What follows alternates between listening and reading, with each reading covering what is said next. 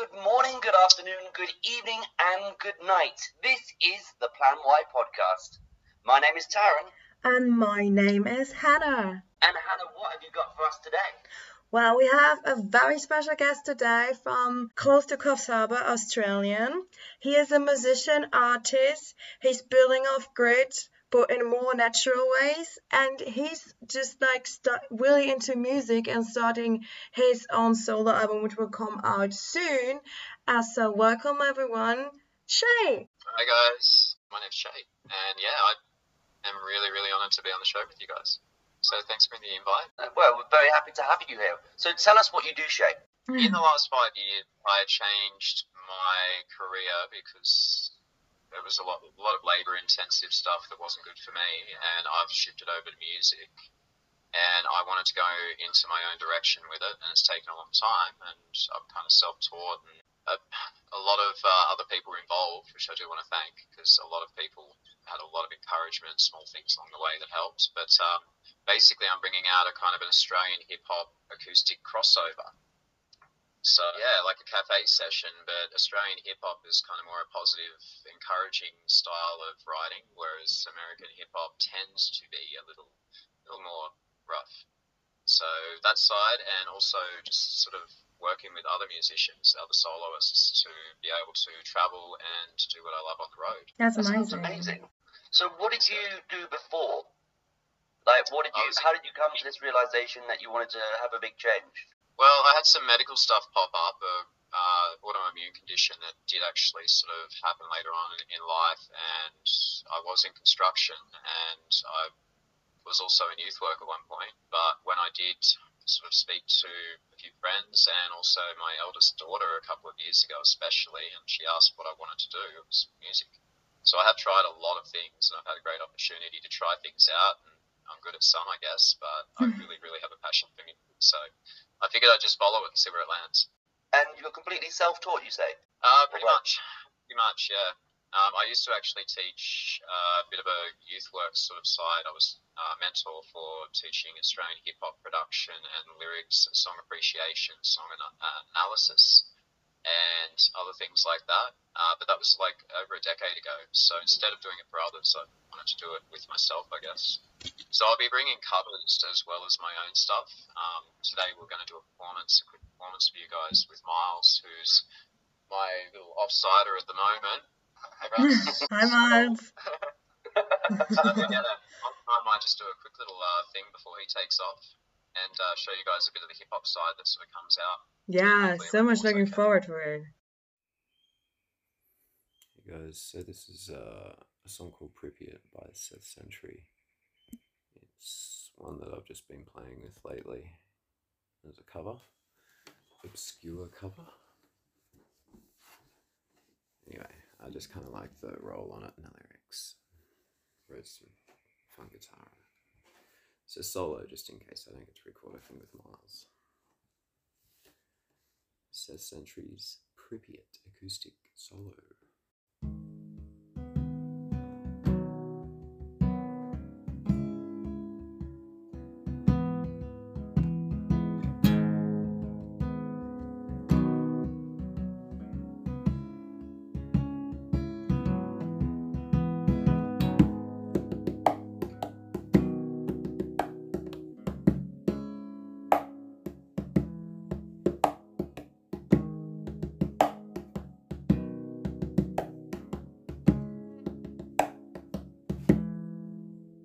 Vein goes through the raindrops, a frozen train stops. I've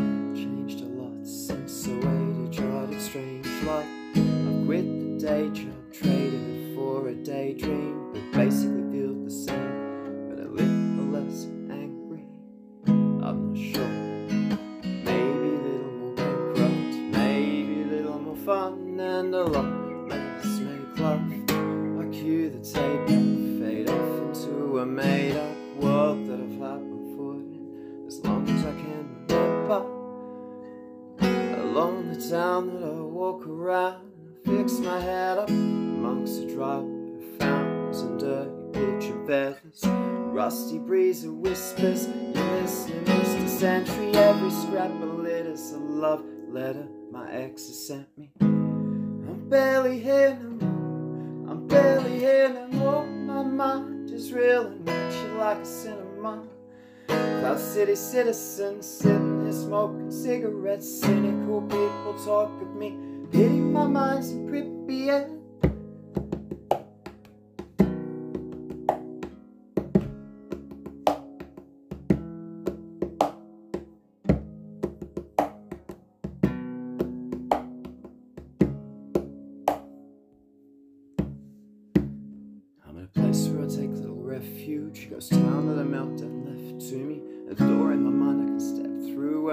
out of mind. So just excuse me. I switch reels and it gets moody. Fake champagne got me bluesy. That's why they keep trying to tell me that I'm inclusive. There's no more moon. Wait, which world was I born to? I'm confused. Please walk through to that courtroom in lawsuits, then walk out with the tall tales that twist turn and call to extort for fame, favor, and fortune. And they pollute you with false data and flavored exhaust fumes. It's all crazy. This whole place is a powder keg with a short fuse. I see them all smiling politely and shaking their heads like a piggy bank. I mirror that smile right back at them already. I know I'm in. And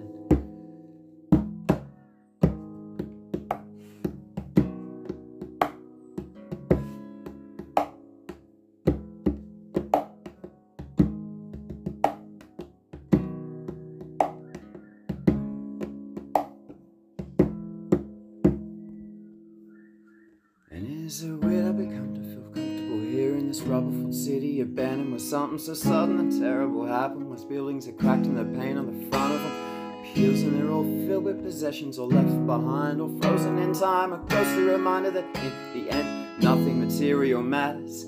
I don't feel like I should even explain. It's the worn ruins of my headspace, and I still run to just to escape. You can see by the blank face when I stand there waiting for the train. Strange look, watch as I just fade.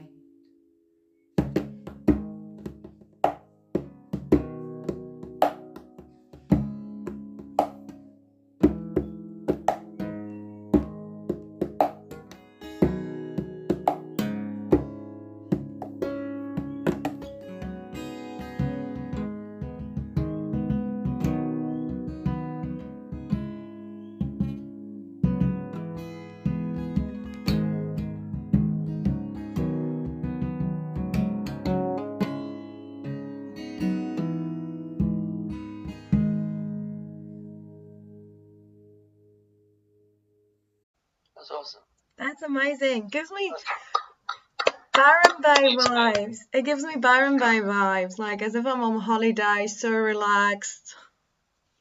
It's very similar. Like a lot of my music was in Byron for a while. I've got a lot of my friends there that I, I learnt off by jamming with them basically. So big props to the Byron crew. They know who they are. There's a lot of them. yeah, I'm I'm in another town doing this similar things. So I've got yeah a lot of people similar doing similar things. I'm just trying to I guess uh, bring it forward a bit quicker than what I usually would. But it's kind of the law of yeah. attraction or vibration that you attract the things that you want into your life, right? And like if you're positive and just follow the specific road, these people will just get into your life. I agree. I mean, shape ourselves in a way by who we surround ourselves with. Because I mean, their goals and aspirations are going to obviously resonate with us, whether they reach for them or whether they hide for them, uh, hide from them. So, yeah, I do agree actually. And how did you two find each other?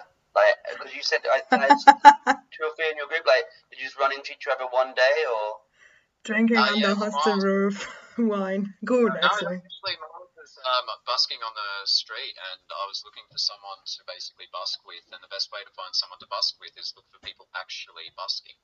So That's I think cool. there's actually three, four of us in town that get together fairly regularly and cross That's over. cool. And we see a thing, we just stop and get the instrument out of the car and play. And I decided to do the event, and I just thought I'd you know get a few people on board that are got enthusiasm. I mean, it doesn't really take intelligence to learn; it takes enthusiasm as well. I mean, you can be smart, but you've got to actually have the drive, and passion. So yeah, anyone for doing sure. it, I read in and sort of got on board, and Miles and I have just been practicing all week, sort of on and off. So there's a big variety of stuff that we've got. He's actually jazz mainly as well, and he'll jump on and do rhythm as well. So it's a very show of I don't know jazz, hip hop, soul.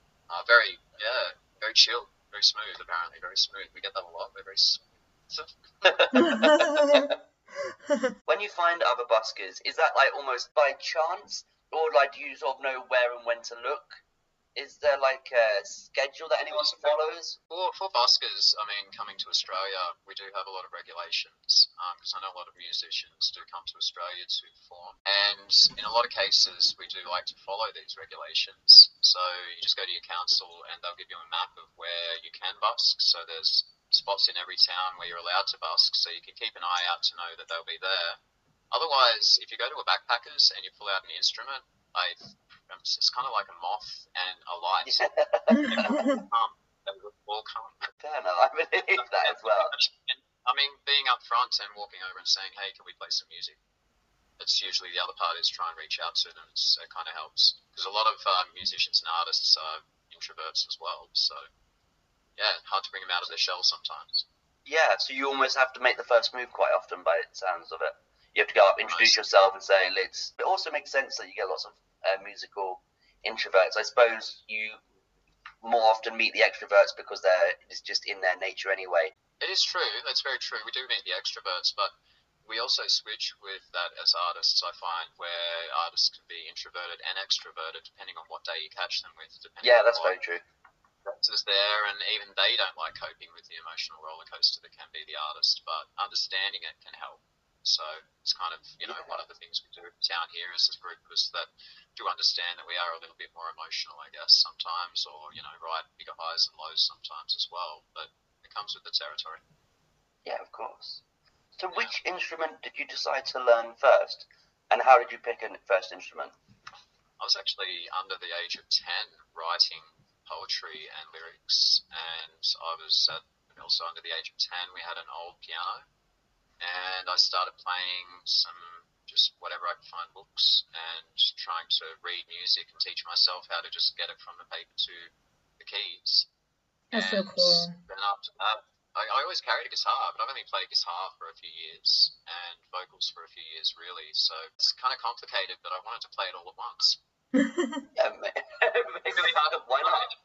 Now, after a few years, I played it all at once, and it's really liberating, actually. So, but it, it is for anyone that is trying. It's all about, as far as you know, most of us agree, I guess, how much time you put into it. It's not just about you know the rest of it. You've got to put those hours in, like anything else, to get fluent at it. That's amazing. Not just only music, because, but you were just like traveling a lot as well. You worked in different countries, right? Is it like something as well that inspires you a lot when you write your music? That is definitely one of the bigger things for me travel. I have a lot of opportunity to bump into people like you, Hannah, Mhm. um, and a lot, you know, small inspiration in anyone's eyes can be big inspiration in someone else's. And a lot of my friends were doing their passions on the road and feeling their way through, but also had that same goal to do it on the road as a living, as a good option. So for me, I love travel, and I do have it as a lifestyle for a lot of reasons, uh, not just the obvious. Um, but for me, it's the music and travel is interesting. That's where I learn a lot as well. I bump into internationals and Australians in all sorts of genres, with all sorts of instruments, in all sorts of ways, actually. Like even when I bumped into you up in Brisbane, I believe, was it? Yeah, I was in Brisbane. Well, do you remember one of the taller guys who was an American from uh, from uh, South Virginia? Did you meet that guy?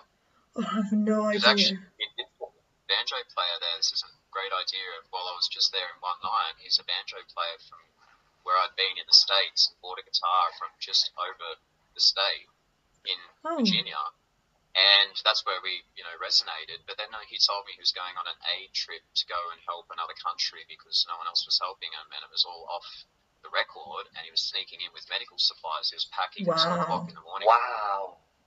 Stuff like that is on my Instagram at the start, and you'll see him play a little bit of banjo and fiddle. But his story's up there Oh. roughly, and things like that are I really check him inspiring out, because definitely. you get to go and see and meet these people, and uh, they're beyond beyond humble, I guess, sometimes as well. It's really beautiful. Amazing. And how do you find? Do you go busking in these other countries as well? Because that's got to be a whole like journey in itself. For me, I've only played like the stuff that I was doing in the states. I wouldn't class as really music work. I did do work, construction work in both areas though. But when I was in Thailand for a little while in a duo, we did do a lot of gigging, but we didn't do a lot of busking. See, some areas like America would be good for busking in some ways, but you've also got to look at, I guess, a lot of local laws as well as the country. But each town's got their own what they feel about musicians on the street.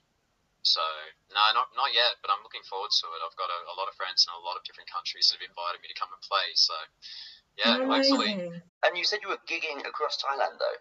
Oh yeah, we did actually get invited over to play a wedding from here, and uh, I was Wow. kind of basically I managed this, or we managed this, but I was acting management on that one, and uh, I went in and we spoke to a few other restaurants when we landed and showed them what we had, and I decided to see if we could get regular gigs as well. And you won't earn anywhere near as much money in other countries half the time doing it, but it's just No, when you're in music, you travel, you can't help but play music.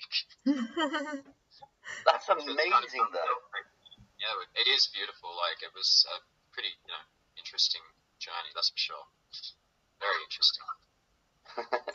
but I'm looking forward to Peru, learn, and then go to Rio um, after a couple of stops in between, and yeah, really see some. Actually, be involved in some of the music in their own countries instead of just seeing it brought over here as well. Because a lot of my friends are that get into a lot of rhythm with me are Brazilians, so I've been looking at a bit, working a bit of maracatu as well in drumming, which has been very interesting. So, yeah, basically rhythm is one section I focus on. It's kind of Mhm. like hobbies, guys. Some people collect stamps and coins. I collect instruments and like to learn their entire history, I guess.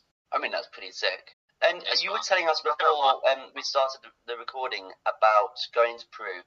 I'd love to, to you to tell our listeners as well a little bit more about it, as to why you're going. Uh, So I play Cajun or Cajon, uh, depending on you know which tongue you speak from that area. And it's originally Peruvian drum box, so it's uh, timber percussion, and I use it with a kick, so I kind of you know built more of a culturally acceptable thing in Australia with it.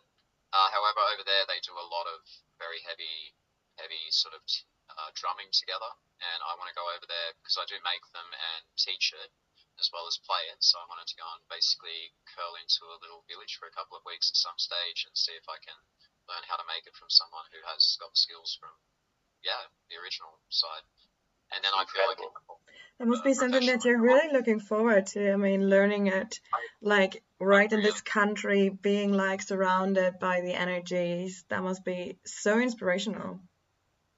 It is, it is. I mean, it's very motivational too, but I do have a lot of things to tackle while, you know, in between before I get there. hmm And when I do get there, though, I do want to be able to sort of, yeah, contribute to wherever I am with a bit of construction stuff as well. Hence me doing what I'm doing on the other side, which is a little off-grid, self-sufficient um, living situation, I guess. hmm So I'm actually nestled into a rainforest and working with a lot of timber at the moment as well, and doing a lot of uh, organic sort of things out there, uh, gardening wise, and land care, and just trying to change a lifestyle to something that's comfortable for me.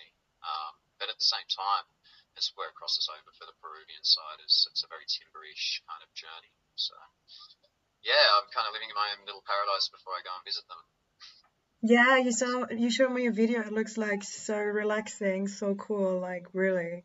It is amazing, but like even two nights ago, I tried to help get a Stephens banded python, which uh, Stephens banded snake, sorry, which is a moderately deadly snake in Australia, out of my neighbour's place. But we just removed one from my place three days ago. That'll be up on Instagram in the next couple of days. I've got a little film of that guy when we. Yeah. So Australia, as you guys know, is a beautiful place, but it's dangerous. yeah. We've been joking about that today when we're talking about foreigners in Australia. It's it's amazing how they think they can just cuddle a koala. It's it's not a not a good thing, guys. Let's not do that. but they are cute though. They are so cute. Especially actually down in Newcastle, there's a really good koala park. Oh really? Yeah. I've always wanted to go to the Steve Irwin Park, um, but it's just in the middle of nowhere, I find, and very expensive. But it is on the list. It's something I will achieve. It was like a hero when I was a kid. Yeah, actually, me too. The way I grew up, I was around a lot of water and bush, and I've always grown up around nature. So his passing hit Australia very hard. Actually, he was a very good representative for Australia to a fair, fair, fair degree. I mean, Australians don't just tackle crocodiles, guys. um, he was really, really good spokesperson for the conservation of the nature side here for sure. Mm. But Western Plains Zoo down in Dubbo is probably the best one that I've seen. It's it's a massive space that everything does get a lot of space for what it would usually have in the wild. That's good.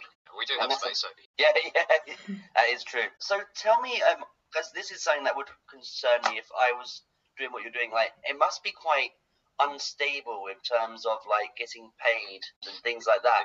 How do you keep your head above the water? I suppose. Well, that's where say Georgia, for example, that was just with us, is you know she's got her second job, Miles does as well, and I do similar. Luckily, I've had a lot of experience working for myself, and I've got a lot of construction history with what I do.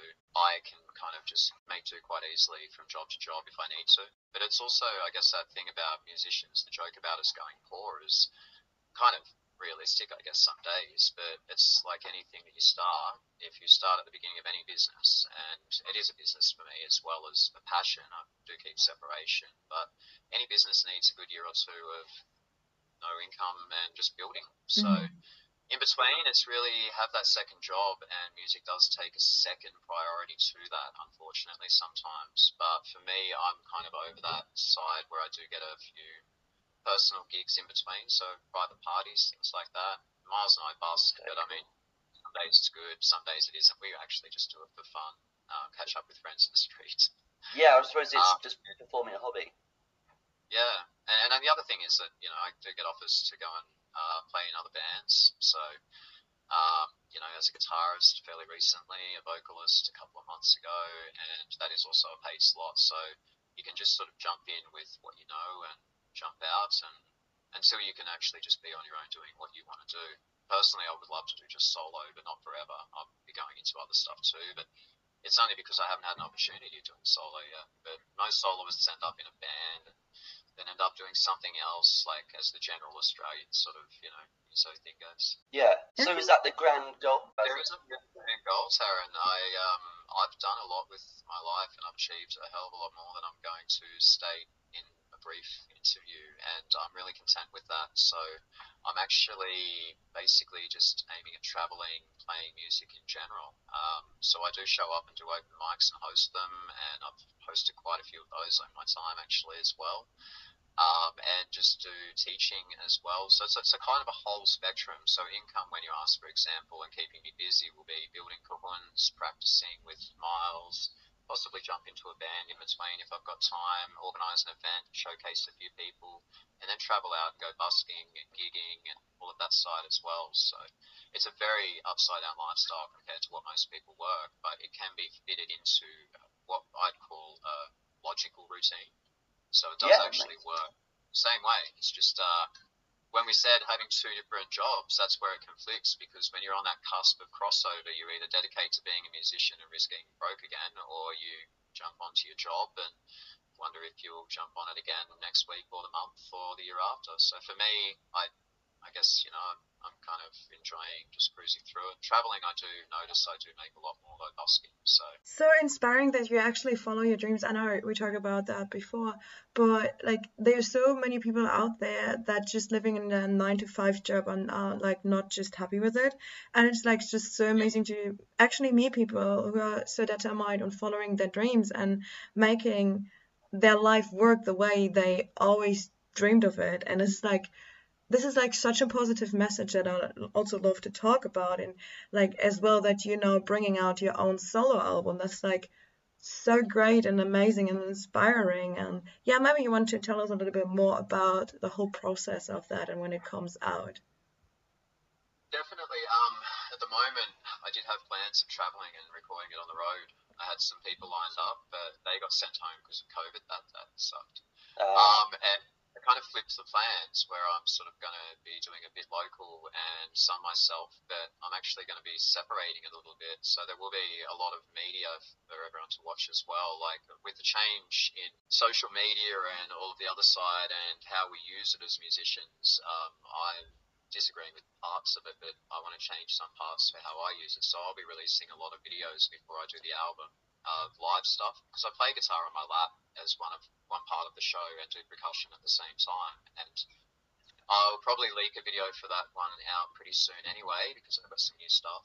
So with that, it's a lot nicer to see how it's being played as well. Hence the live that I'm doing, you know, live releases that I'm doing before I actually do the recorded releases. And as for the album, I mean, it's all good in theory, I guess, to say album, but it's kind of going to be a few singles on Spotify first and break into that realm, and also kind of because I've got a lot of genres, I'm actually thinking about starting a few different platforms for different uh, genres of music mm. that I'll be releasing anyway. So yeah, there will be some stuff that I can get support from uh, followers and whatnot financially, obviously, and sell a song, but a lot of it's going to be just free media for people that want to learn and mm. basically just watch and watch and learn that way. The same other people, same way that other people were doing on the road as well. Um, yeah. And I mean, that is the part of the travel that I loved. Mainly, it was the inspiration of, you know, you get a lot of people in the same room and they're all enthusiastic and passionate. Something's bound to happen. It's going to be cool, guys. I love that. Yes, I love that mentality. Like, I mean, to talk more about the following the dream side or following or trying to forge a dream of any sort is, are you willing to break a routine of comfort and be uncomfortable for a while to be a bit more comfortable? It's really a simple thing for me in that aspect from my point of view, but other people do have trouble getting over that, I guess, when they've been in a routine for a long time. Yeah. But it is that I feel it's, you know, only fail if you don't try, realistically. Yeah, but that way you grow as well. You know, if you go out of your comfort zone and do like something different to what you're used to doing, you grow and you get better at things. And I think like as well that you by just following your dreams and meeting people, you inspire them as well, maybe to think about it as well and change their life and follow their own dreams as well. Yeah, no, I definitely agree. And it's like Tom, I think it was Thomas Edison. Was it Thomas Edison? I'm sure it was. Who said, "I haven't failed. I found ten thousand ways that didn't work." When he was trying to invent the light bulb that sounds very much like how I do things. But my, my mentors or teachers usually get frustrated with me, and half of them are usually friends, which is even more awkward. so I try myself and just kind of screw things up every now and then before I do it the way that they say is the right way. But that is because there are a lot of ways to do things. Growth does come from a lot of things. I mean, and like we said, being in a, out of our comfort zone, just even briefly, can be a realistic sort of snap to how much we have an opportunity to grow. Yeah. So and trying new things. It doesn't hurt to try new things. Yeah, definitely. And one of those things, obviously, creating new instruments. How did you get into that? Because that's like a whole different realm of creativity as well. I'm not going to lie, it was a very simple thing um, at the start where I had people give me broken guitars and I was a tradesman and I had a little workshop downstairs and I just enjoyed fixing guitars. So I'd fix them or modify them for them and this is before I could play guitars. So I kind of learnt about the whole timber side of how wow. construction worked before I got to play it. And then I reached from guitars and I worked on a few other little bits and pieces, refelted a few pianos and uh, a few repairs on that just for fun to learn. And YouTube, of course, and a few other, you know, online Google searches can actually be really easy to learn from. You don't necessarily need a full course in some things. And I guess it's just a passion too. That anything that I usually have, I like to know how it works. I guess so. Very involved in that uh, design side of most things. I think that's incredible. And I think there's so many people who wouldn't even even think to do something like that. Well, I suppose that's just um, who you are as a person shines through. Actually, I think the journey itself, as I was willing to make a big change, and I did have the support from the people that I really did want the support from, which was only a handful, um, that knew that I wasn't having a midlife crisis or anything. I was just to do things my way, and for a change, had some confidence in taking my own steps forward with it. And after I did, I kind of realized that anyone can write their own version of what they want their life to be, as long as it's realistic and doesn't hurt other people along the way. And if your intention's right, you'd be surprised how easy it is. That's just- an important message, I guess. money, you're out to run and grow. You know, like if you're out to make money, you tend to meet other people out to make money and get a little crowded if it's your only focus. But if you're out to learn and grow, you usually find other musicians that will, or other people on that similar journey that will actually encourage and inspire as well. It is also just putting your heart on sleeve every now and then too. I mean, don't hide and shy away all the time, and have a bit of confidence in what you do because who else is going to stand behind you if you don't? to begin with? True. That's so true. Because you have to be the first one to lead if you're going to have those words too. Is a big thing for me is the words that I am putting out soon are obviously going to be pretty detailed and I'm pretty analytical. So mm. it's kind of living by those words is a hard part, and that's where the big journey really has started. Is a lot of the things that I you know stand for and believe in and have followed and tried to do. It's it's really hard to follow us sometimes and hard to stand by your words, but it's gratifying. So it's a bit of a toss up. But it's also so great to see that you're trying out new things. I remember that you sent me a video where you were in this room where the acoustic was like amazing and like the sound, it was like something completely different to what I've ever heard. Yeah, well, I don't know if you've heard me play it, uh, Brisbane up there, but I did similar up in Brisbane while I was mm-hmm. there. I was sneaking to stairwells and playing guitar and singing with random people that decided that they just wanted to come and play just because we wanted to hear how much it resonates or how much it doesn't or just what it sounds like. It's kind of a, a fascination, I guess, for musos and soundies, sound engineers crossing over. So, but yeah, it's it's definitely been an adventure with that side. Actually, I think I've played in caves and all sorts of That's weird great. wacky places for fun. That's amazing. So, what do you do? I want to talk about um, when you have a bad day, when you're stuck and struggle. Where do you turn for inspiration? What gets you going through like the harder times?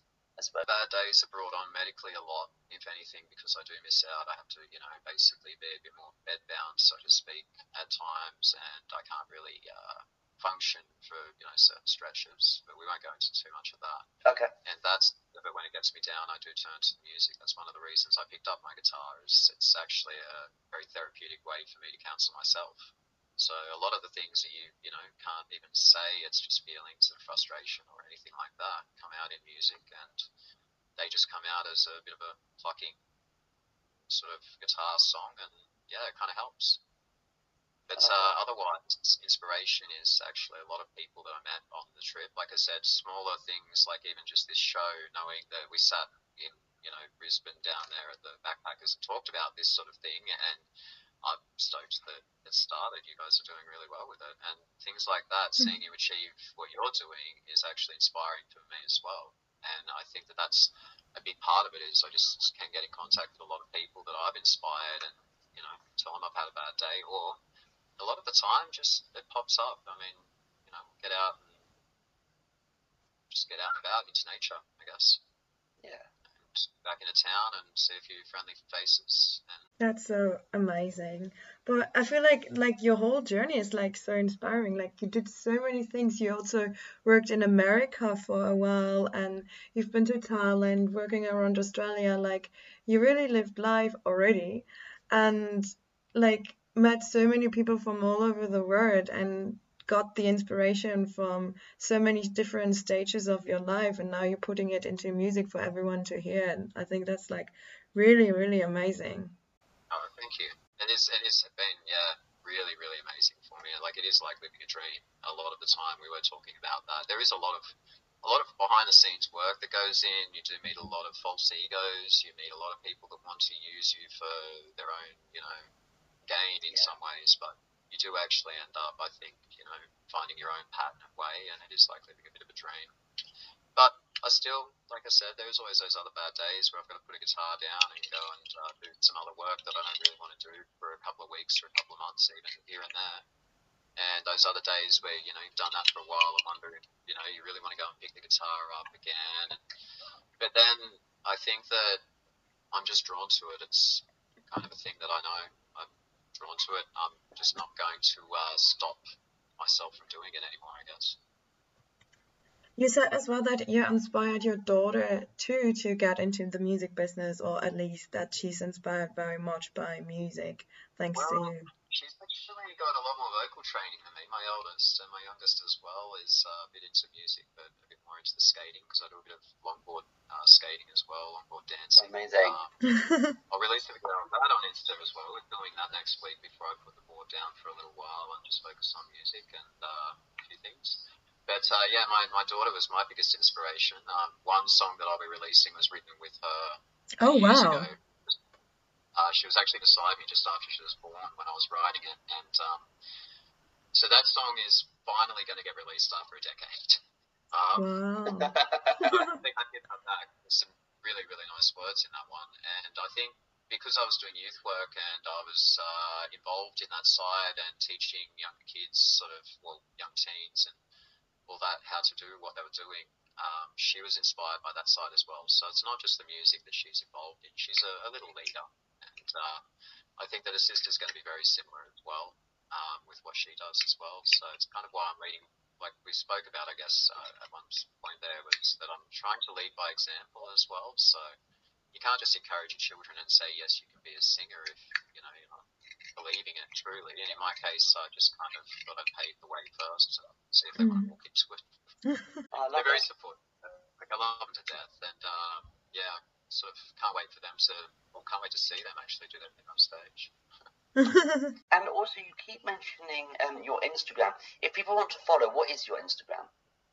Uh, S H A E S underscore music underscore and underscore travels. So Shae's music and travels. Well, you'll definitely link Yeah, that we- as well. Yeah, definitely. That'd be that'd be great. And I was going to give you guys a shout out for the uh, this side too. 'cause there's a lot of people that are uh, quite interested in what's happening at the moment. Oh, amazing. Oh, thank you very much. Well, We appreciate it. you. If want to be travellers, and this uh, podcast is giving them a good opportunity to sort of get a bit more of a grip on the other side of travel, not the side that you read in brochure, but other first-hand accounts on what can happen travelling, how to work, or how to Yeah. do anything travelling. A lot of people haven't left their own town in some cases. Yeah, so true. It's, it's part of this So is great. Oh, thank you. Well, we're just trying to do do our best. Just share some of our own experiences, I suppose. Oh, Yeah. it's been entertaining. Trust me, I've had. you guys mentioned. I've got to my stories as well because we all know there's those stories we can tell on uh, public, but there's other ones that we shouldn't tell. Yeah, right. Very true. I'm not Well, we added a few stories already out. My friend.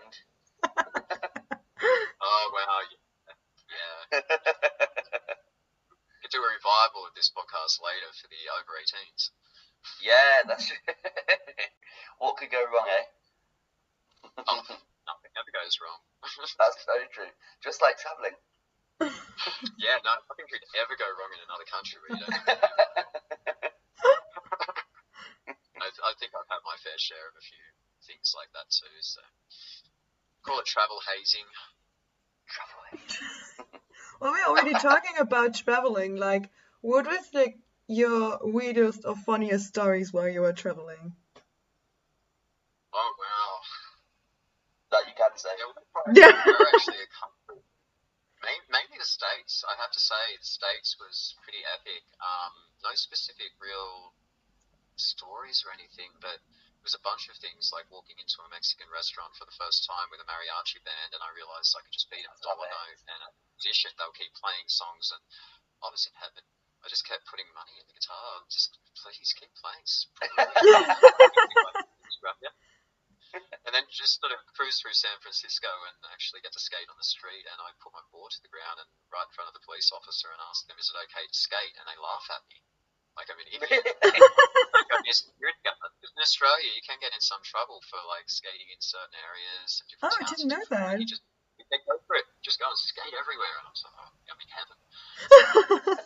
Uh, yeah, then go to Virginia and see that Virginia. A lot of fireworks. Um, I'm not going to put an entire state down on public.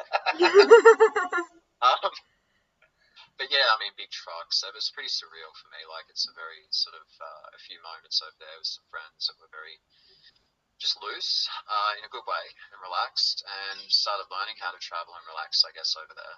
Um, Thailand is kind of a lot of ups and downs. Anything involved with music is always got some sort of story. Way too many of them, actually. I think I think I should probably leave those stories out of it for now. We might get together later and uh, talk about them. yeah, yeah. What about yourself? What about you two? Is there anything that stands out for you two that you know? So like one of those strange moments that happens. There was um, I mean, there's good and bad. To give a bad one, I remember the first time I went to Thailand. I did a full moon party because I am a basic tourist, um, and I and I was 18, and so um, I actually did the first one. I don't remember at all. Um, I'm sure it was a wonderful evening. Um, the second one, I was like, I'm going to make sure that I remember this one, and so I had Red Bulls, but not like normal Red Bulls, like the Thai original Red Bulls, the Red Bull that Red Bull was stolen from, basically. Um, I think it's called Crunch. I can't remember what it's called. But I know the um, one you're talking about. It's a funny little can, isn't it? yeah, so um, when the bloke who invented Red Bull went over to Thailand, found that, literally went, America will take this, um, and set his own up with basically the same logo. Um, I don't actually know how he got away with it, but he did. Um, but anyway, so I had like eight of those, and I was like a small kid if he'd just eaten like a bag of sugar, um, which was great for like the high, and then I just like crashed, and I was on the beach. I was like, "What am I doing?" Jesus. It was a messy night. That's what I know. Outside your own country is a different regulation for even content of sugar and caffeine in things, and I didn't realise That's that at very true. first. So it definitely Yes. hit me pretty hard. I, I'm like always really shocked if you order like a smoothie um in an Asian country that they put sugar in it. Like when someone told me like you need to say that you want it without sugar because you, they add sugar to it because like I would mean why? Like fruits are already have sugar I like am- naturally. I thought you were going a whole different direction with that. You've got to know local customs. Like in Thailand, you guys should know that you don't actually just ask for meat. You should probably ask for beef. Otherwise, you might get to eat bison that's 40 years old. You people start that one. Um, you know, be careful of certain things that you eat. So I kind of went vejo as much as possible. I think I think also very much helps if you speak the language. I think there's so many um, situations that I could have been in if I just listened better. Um, especially when someone speaks Spanish, especially like being vegetarian, I'll be like, ah, sin carne, uh, sin pollo, and then they turn up when it's like chicken on it, and I'm like, they're like, sin carne, sin carne, I'm like, no. Yeah, it's true. It's very true, actually. But I mean, there is a, enough that you can learn to get by in most of these countries. And For sure. I think once you've been out there a week, the struggle, I think we've talked about this at some point before, is always um, learning by speaking out there. Because lots of the time, um, as soon as you try and speak, for example, Thai in Thailand, they just speak back to you in English anyway. And then, so it's Yeah, really trying to get past that barrier. I found that if I try to speak Thai and I've got some sort of fluency with it, they would encourage it. But they will definitely try and help you with it. But Mm. they'll see you frustrated and speak English pretty quickly because we do embarrass ourselves a lot over there. I'm sure. We definitely have a tonal language, guys. Very tonal. so very, true. very fun language. I do want to learn more of it, but um, I'm rusty because it has been a while since I've been there, and I kind of, yeah, like, I guess, like you said, if you're around those people speaking it, it becomes second nature, and you learn it well. Mm. So music and me. I'm around a lot of musicians, incidentally and accidentally, and uh, I can speak that language now for a bit. But uh, yeah, I, I guess similar in Peru. That's what I was hoping to do. Is uh, I'll learn here with some friends back when I've actually booked everything and confirmed, and then just kind of learn a lot of it over there by camping out with one of my friends over there who's already offered to sort of put me onto a good school when I land and just go into a week of uh, or two of being a primary school student in another country. That will be cool.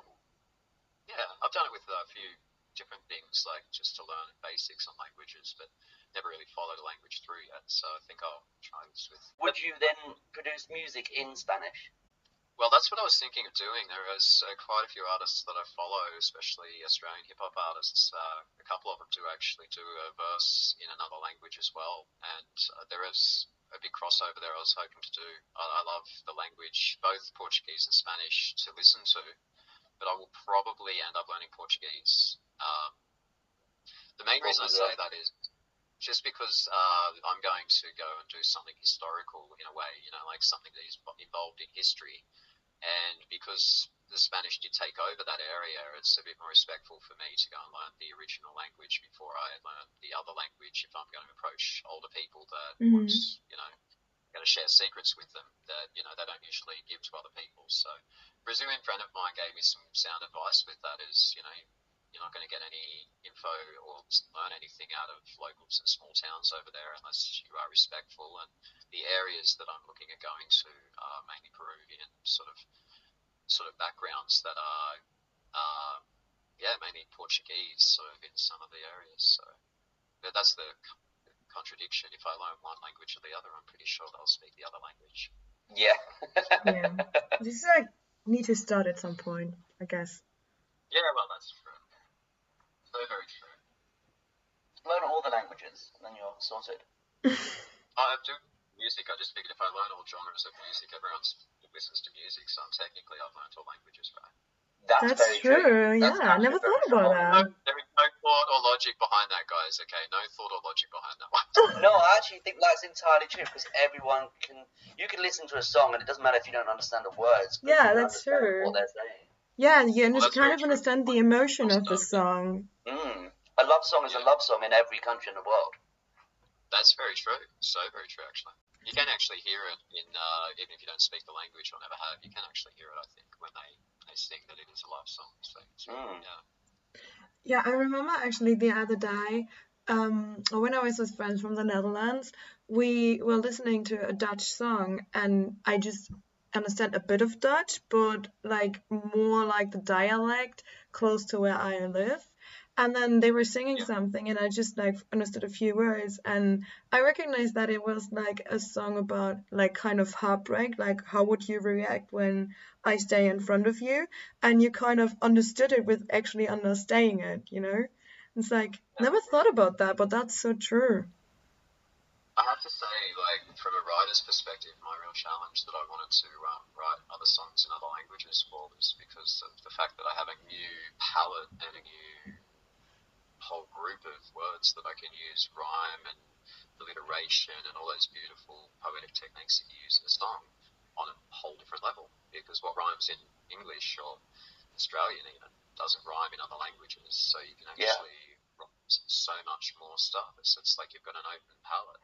Yeah. Does that make sense to you? Yeah, I feel as well like with writing it's the same like in another language. Like for example, when I write poetry, I prefer to write it in English because in a way, like these words kind of I can express it more in English than in German.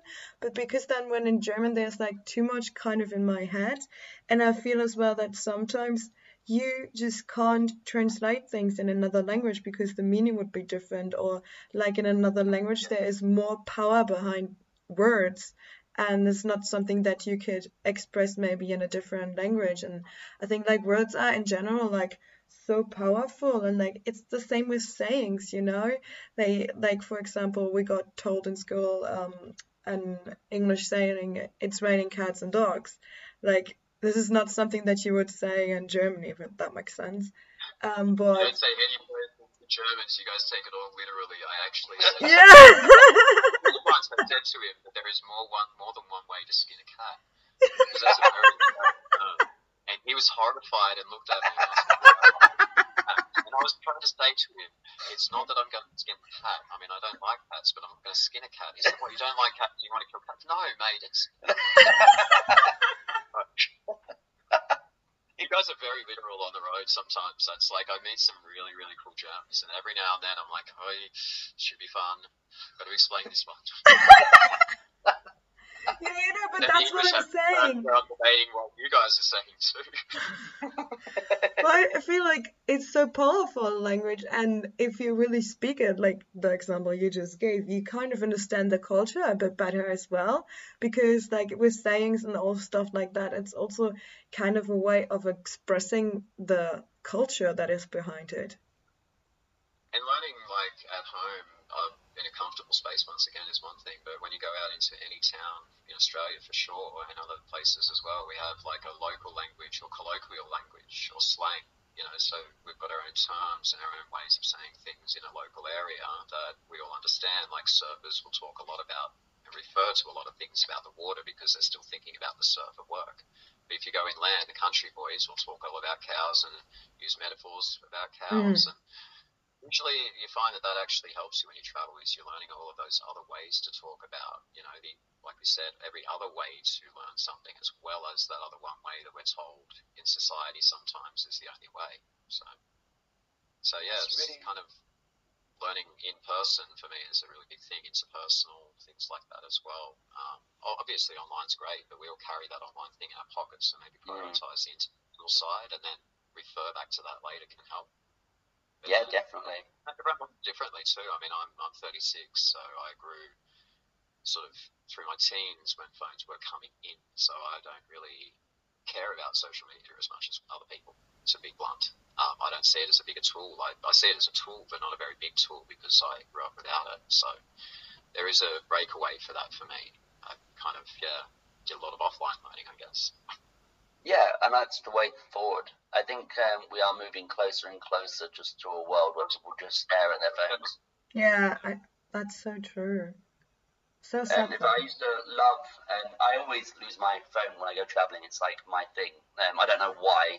I'm just a dick when it comes to looking after it. I do it daily, I lose my phone. Uh, it's, time. it's so, and I love it. When I went through South America and Central America, I think I lost my phone like within the first week. And then I bought one somewhere in like Bolivia, and I lost that within a week. But so for like most of my trip, I had, I had, I always keep my laptop with me. Which, but like when you're traveling, you can go for days without having like decent Wi-Fi signal. So I wasn't in contact with anyone. I was like in my mind off the grid. I never had to worry about anything, and it was just really freeing.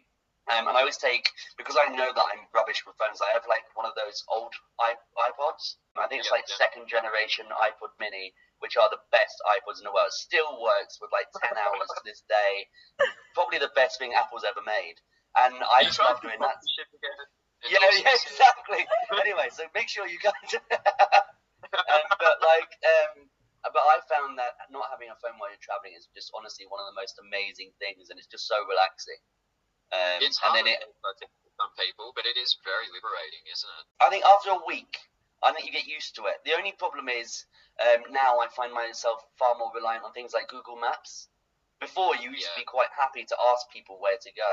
Now, I'm just like, mm, Yeah, no, that's the I'm, I'm a typical male. Like, I kind of like getting lost and then asking people. I'm pretty stubborn, actually. So, I go for a drive and decide I'll make a journey of it. No, that's, that's cool. There's this new thing that I've just actually looked at signing up for, which is sort of similar, where it's this company that um, I saw on Instagram, so you know it's official. And this company will pick a holiday for you. You tell them how many days, and they will pick an adventure for you. And they said they'll take you to a city that you've never been to before. Oh, So you have to that's tell them which ones not to go. And but they won't tell you where until the day that you're flying. So you fly in the afternoon, you have to pack in the morning, and it looks I've quite done good. like this before, actually. I, when I was in the States, I took a few flights where I just walked in because someone said it's fun. Just go and buy a ticket to a random place. Yeah, So I want to do that. they'll just sort of jump around a little bit there for fun. But now, when I get got home from there, I decided that every now and then, when I want to travel and I don't know where, because that's what stops me from traveling sometimes, is I've got Mm. all these places with too many choices. So I just drive to the road and flip a coin. Is heads is left and tails is right. That's amazing. That's so cool. After five five flips later, you kind of figure out where you're going. yeah, man. See, that's something I'd love to try when things open up because you really haven't got that problem of too many opportunities at the moment. Uh, we're like living in the reverse side now, but when things open up, Yeah, I'd it's love to do something like that. Very confined. How are you guys going over there for all of this uh, side? Are you guys out and free and traveling much locally and being out and about, Um, or is it still trapped inside? it's slowly opening up. Um, to be fair, I've made the most of it since it's been opening up. You're now allowed to meet out with friends um, for like from two households, but like we've been in like a pretty harsh lockdown sit for the last four and a half months, where you literally can't do anything. stretch. I do have some friends over there that I said they did mention like the amount of time that they've spent in, and they're allowed an hour, I think, one of them to go out and get stuff. And I mean, introverts Yeah. are already introverted. You don't need to introvert us any further. Well, I just you, try. Hannah? I just try to be creative. Like, well, like when just like one friend is over, we had once an ABBA party. Was singing on the sofa, ABBA songs the whole night. Then with another friend, we acted as if we were going out. And we kind of had like in the good old days when we were younger, you know, partying Fridays and Saturdays and stuff like that. So we got like ready to party and get really dressed up with high heels in my room, and then we went to the club, the bathroom, and had a bathtub party. We were just like sitting in the bathtub the like for hours and singing karaoke songs with my iPad on the toilet. Pardon? All of us five years ago, oh, I can't wait to see the party we have in five years.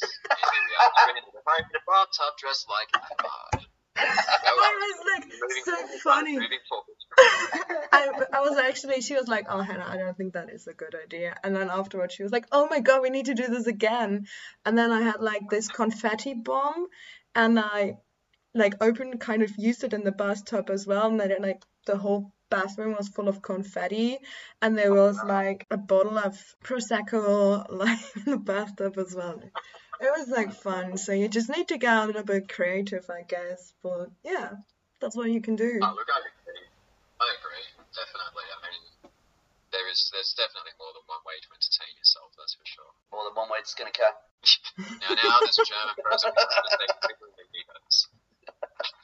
It's okay, Hannah. The cat's safe. The cat's safe. That was probably the story I should have told you guys. The Monopoly game between a British friend, an American friend, an older German guy that I don't call a friend anymore, and um, someone from possibly the Ukraine. I think it was one of those countries that like to hide and not tell us. And it was a very cliche, typical game, but without being too rough, the German did try and dominate the game at the end and kind of turn us all into like real web. But he was mean. Was very, very serious about playing that game. He really wanted to win Monopoly. This is the thing playing Monopoly with strangers. Monopoly is like Monopoly was literally built for friends to destroy each other, like in Well, real the life. and we just put borders between for all these other countries that had no issues, and then we realised that was probably a bad idea. Just watch Monopoly when you're travelling in backpackers, guys. It can cause all sorts of small wars. Do you actually like there's a thing going on at the moment like with the monopoly guy? People remember him wearing like this glass on the one side? Yeah but he's actually not wearing it. I think it's called mandela effect or something like that that you remind something um, but it's actually not happening. Same with the pikachu. People remember pikachu having like a black ant at his tail but he actually doesn't and then people saying this mandela effect means that we switch to another dimension But like, I also do know enough about the like sort of mental side to know that our memory can make mistakes and trick us as well. And a lot of these things are like optical illusions. You know, some some of these things are very explainable unless you don't Google it and believe that you're actually in a different dimension. Yeah, but it's like so sick that so many people, like me, including me, and Taryn apparently as well, because he's like just looking for it. Yeah, but it's like like so many people remembering it that he's wearing. Also with Kit Kat, like a lot of people remember like that like there's like this line in between it, but it's actually not. And I feel like it's so awkward that so many people like remembering it that way. But also Wait, cool. Can we stop killing my childhood? It's all too much. Like this earlier. too. They, they mentioned a couple of my cartoon like heroes and said, "Oh, did you know blah?" I'm like, "Don't talk anymore." it's like one of my bright, sunny days as a child. Now it's a cloudy, weird, dark one. Thank you. yes, exactly. It was only a cartoon, but come on. It- no, cartoons are everything when you're a kid. yes, no, I'm with you, Taryn. I'm with you on that for sure. I love the shirt, by the way. The teddy bears are awesome. Oh, thank you very much. This is my um, fake Moschino shirt. It, it came from China and it cost five pound like four years ago. It's one of my favorite shirts. Um, it's just you really get another lasting. Yeah, that's good. Yeah, it's So I think that's about it for today's episode. Thank you so much eh, for joining us on this podcast. I'm really enjoyed talking to you. I hope you come back at some point and that we can talk about your albums and your music. Maybe you've been to Peru already. So excited to hear everything about it. We will definitely link your Instagram account and Facebook account on our uh, page as well so people can follow your journey and listen to your music. Wonderful. Yeah, thank you so much Thank for coming both on. For having me on, actually, it's it's been an honour, um, and yeah, a lot of fun. Actually, it's been a while since we spoke. Yeah, I enjoyed it a lot. and big shout outs to everyone that has encouraged and supported this. I'll be very active this year. They know what's behind a lot of it, why I've been a little bit uh, sluggish, besides, you know, the rest of the stuff that has happened with life. But yeah, big thank you to all of you guys, and you two especially as well. Um, this is kind of that networking that artists and other people that are doing creative things kind of do need to do every now and then. Is, yeah, put it out there. Awesome. Oh, thank you. You're Honestly, thank you for coming on. Yeah. It's great to hear from your like very unique experiences because it sounds fascinating what you're doing. 100%. Yes, uh, it actually it, it gets me going sometimes. Is how I call it, unique and fascinating sometimes. Yeah. it is. It is. It's wonderful. I do really enjoy it. I joke about it a lot, but um, you know, hard days are hard days. You have them with whatever you're doing. But yeah, it's, it's worth it. But yeah, and in the future, um, I'd be happy to yeah jump on and do another cast sometime. yeah, for sure. You're welcome anytime. Oh, thank you guys. Thank you. Well, thank you everyone for listening. This is the Plan Y podcast. My name is Taryn, And my name is Hannah. And my name's Shae. and we'll see you next time. We love you. Bye bye. Love you guys. Thank you.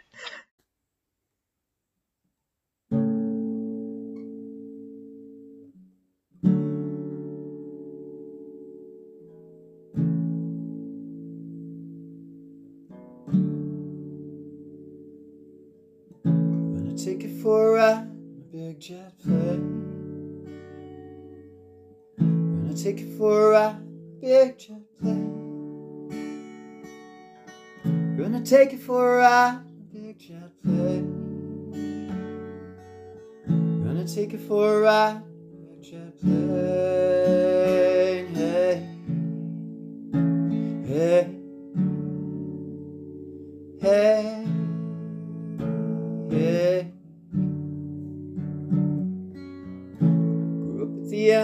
Long dirt road. No street lights, just a couple of trees. You can probably see the wallabies bounding around in their bronco coats. Most days walk the whole way home with a jig in my step. Nothing but the air in my lungs, feeling my breath, singing the songs that I wrote in my head. And every now and then, when I look up at the sky, I can see a kookaburra fly. I begin to daydream, think about my wingspan, chase the sound around globe. So it's summertime. No wonder why people get stuck in the same place. Probably thinking about what they say. Oh fuck it, take a bite of humble pie. Don't worry about what they think. Gonna take it for a ride, jet plane. Gonna take you for a ride on a big jet plane. Take you for a ride on a big jet plane. Take you for a ride. Hey, hey, hey.